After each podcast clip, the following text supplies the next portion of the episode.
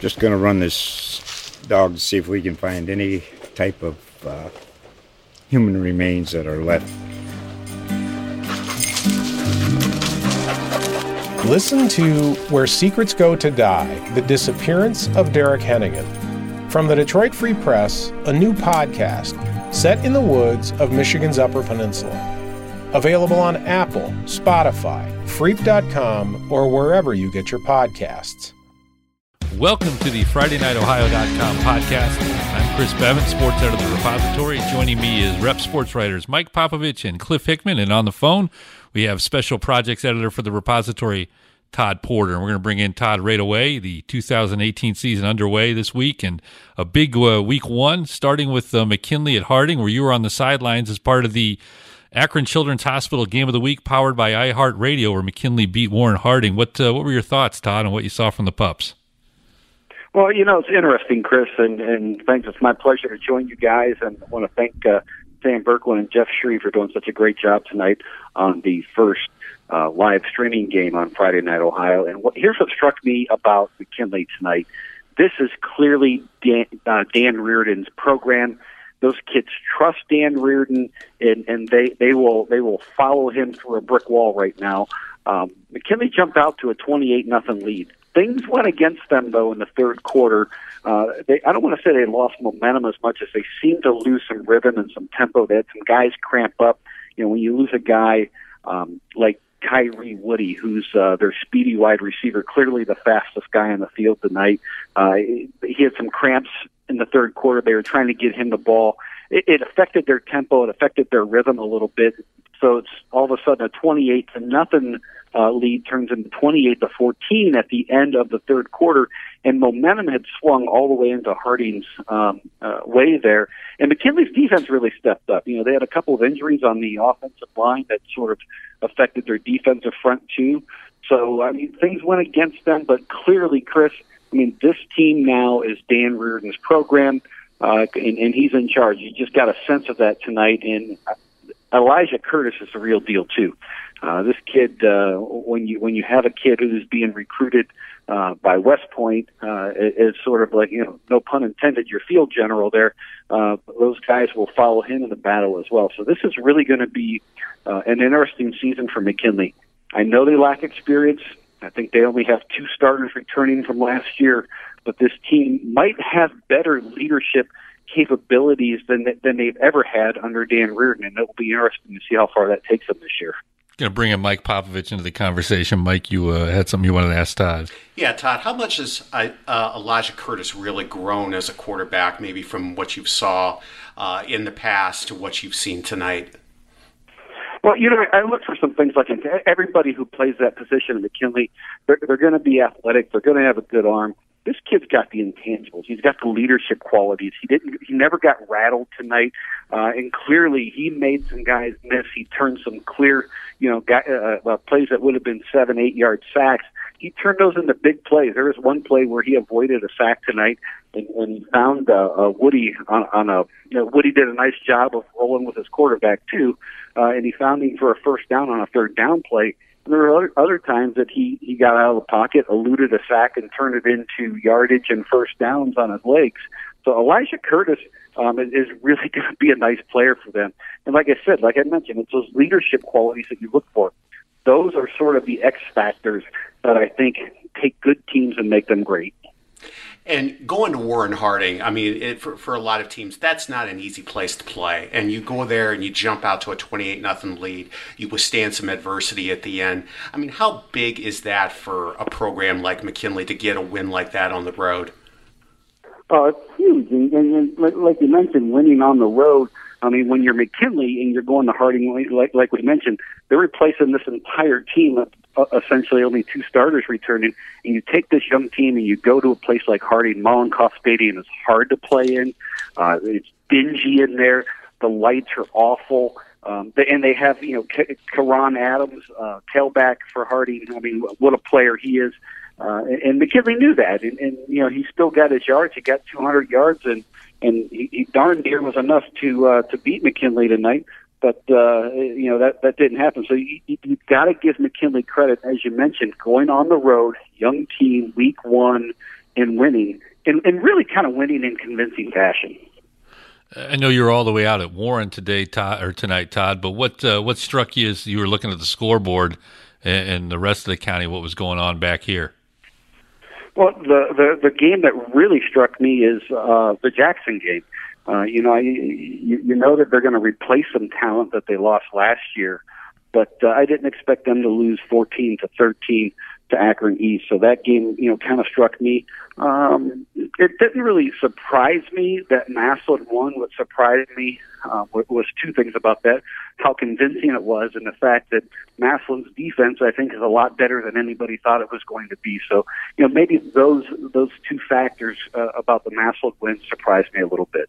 Yeah, I think St. V is going to be a good team this year, but uh, looked like the Tigers were able to kind of pull away on that one. And I think uh, with Jackson and East, it'll be uh, interesting to see as the season goes on. Is East that good? Which they might be. In the last couple of years, that's kind of become the Akron team that's become real good. And uh, you know, I think Jackson maybe could still have a pretty nice season. It'll be interesting to see how they bounce back. That's a good point by you with Akron East. Yeah, I think Akron East might be a little bit better than, than a lot of people give them credit for.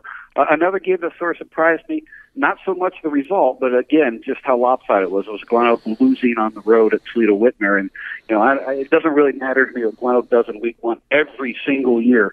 Whatever Oak does in week one, if they squeak by in, in a game that they should win handily, or if they lose a game um, that that is going to be a competitive game, they're always ready to go in week two against Massillon, and and that's going to be uh, certainly a big game uh, next week uh, for uh, for Stark County, the Glen Oak Massillon game. And you know Glen Oak, you know Scott Garcia is going to have that team ready to go. Yeah, that, that series has been a great one over the last decade. Ty, we really appreciate you coming on, and uh, we look forward to hearing you next week when you're at that uh, Glen Oak Massillon game, which will be the uh, Akron Children's Hospital Game of the Week, powered by iHeartRadio at Glen Oak. So, Todd, thanks a lot.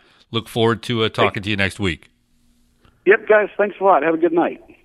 Thanks, Todd as we bring in Cliff Hickman here. Cliff, uh, some of the stuff going on tonight. We talked about some of the Federal League teams. What other things were jumping out to you tonight as you looked at the scores coming in and uh, what you were expecting to see? Uh, one that really struck me is uh, Alliance. I thought the Aviators uh, might be a little bit more competitive than they were tonight against Hubbard. Obviously, a really tough start for them it was kind of a tough start as a whole for the new Eastern Buckeye Conference. You had Canton South also losing to Cloverleaf. That was one I, th- I thought they might be able to uh, come out with a win.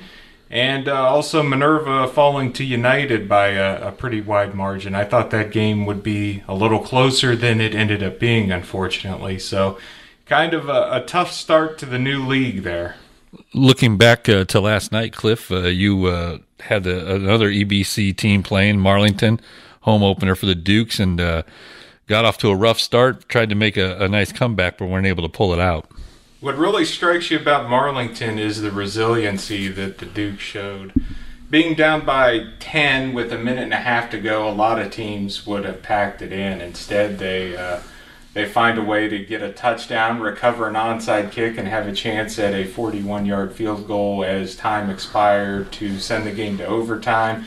Uh, Colton Wade's kick fell just short. It looked good off the foot. I thought it was in. I talked to Coach Bo Balderson after the game for Marlington. He thought it was good, and it fell just short but it, it doesn't take away the effort and the fact that Marlington is a really good team. As far as looking at the results and what you can tell from this first week, I think as far as the Eastern Buckeye Conference goes, I think Marlington right now, I would say, is probably my favorite to win the league. The defense is absolutely solid. They really contain Poland, especially that running game. The Poland running game is always strong, and they bottled up. Uh, Jake Rotana throughout the night. They gave up a big uh, long touchdown, 46 yards in the uh, final two minutes, but other than that, they really held him down.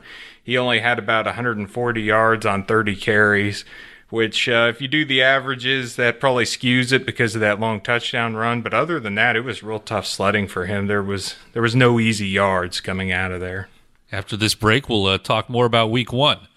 The Akron Children's Hospital Game of the Week, powered by iHeartRadio, continues Friday, August 31st, when Glen Oak hosts Massillon. Kickoff is 7 p.m. The broadcast starts at 6:30.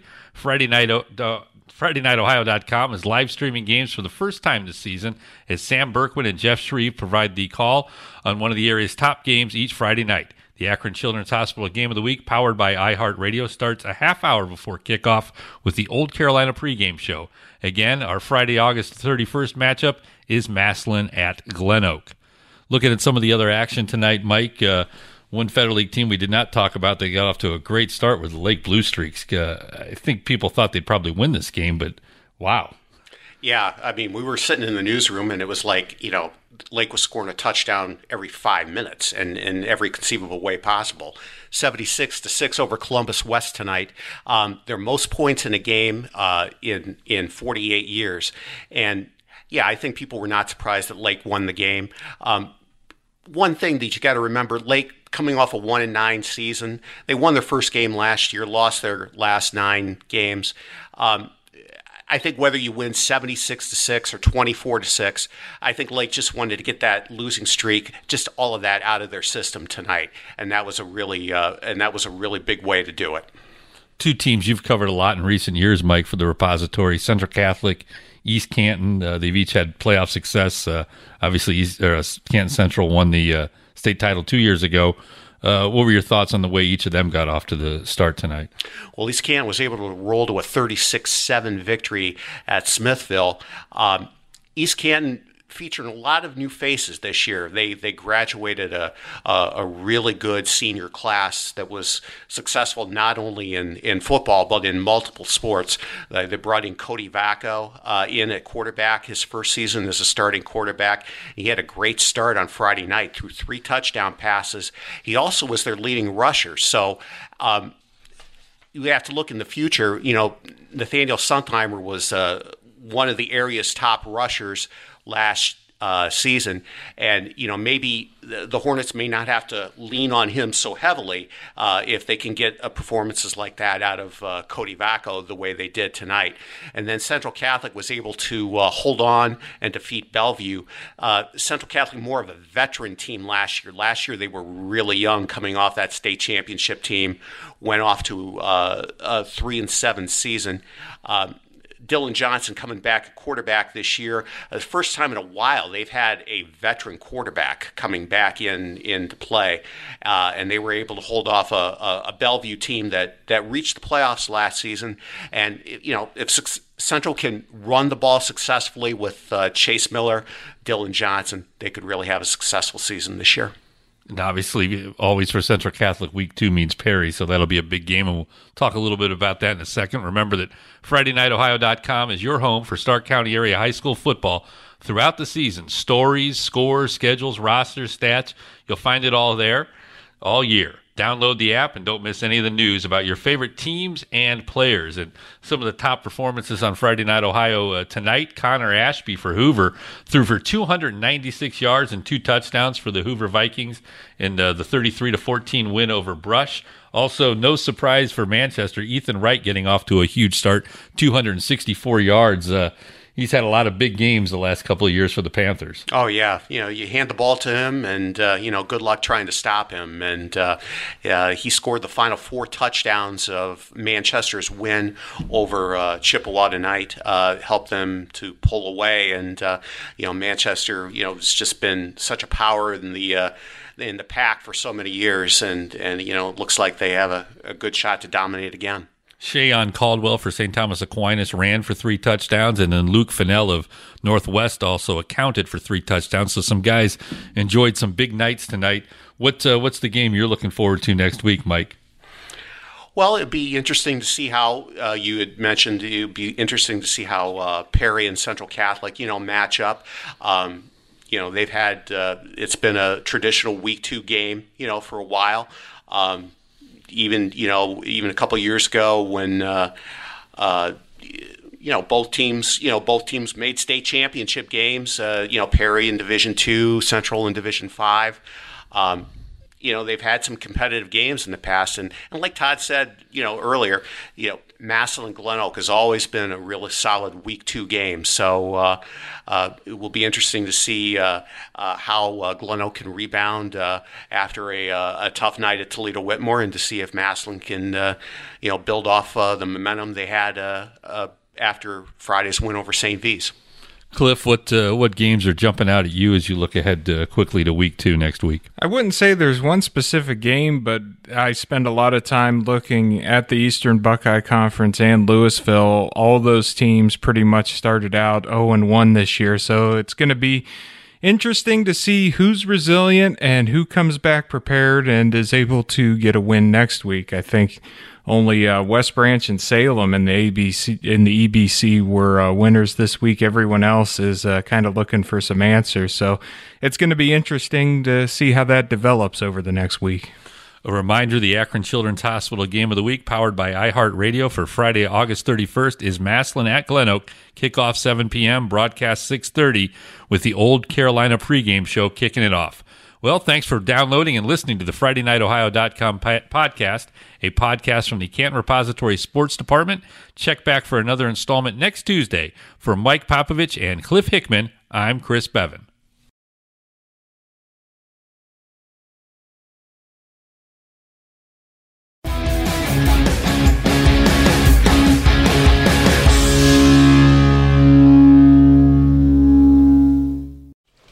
Just going to run this dog to see if we can find any type of uh, human remains that are left. Listen to Where Secrets Go to Die The Disappearance of Derek Hennigan.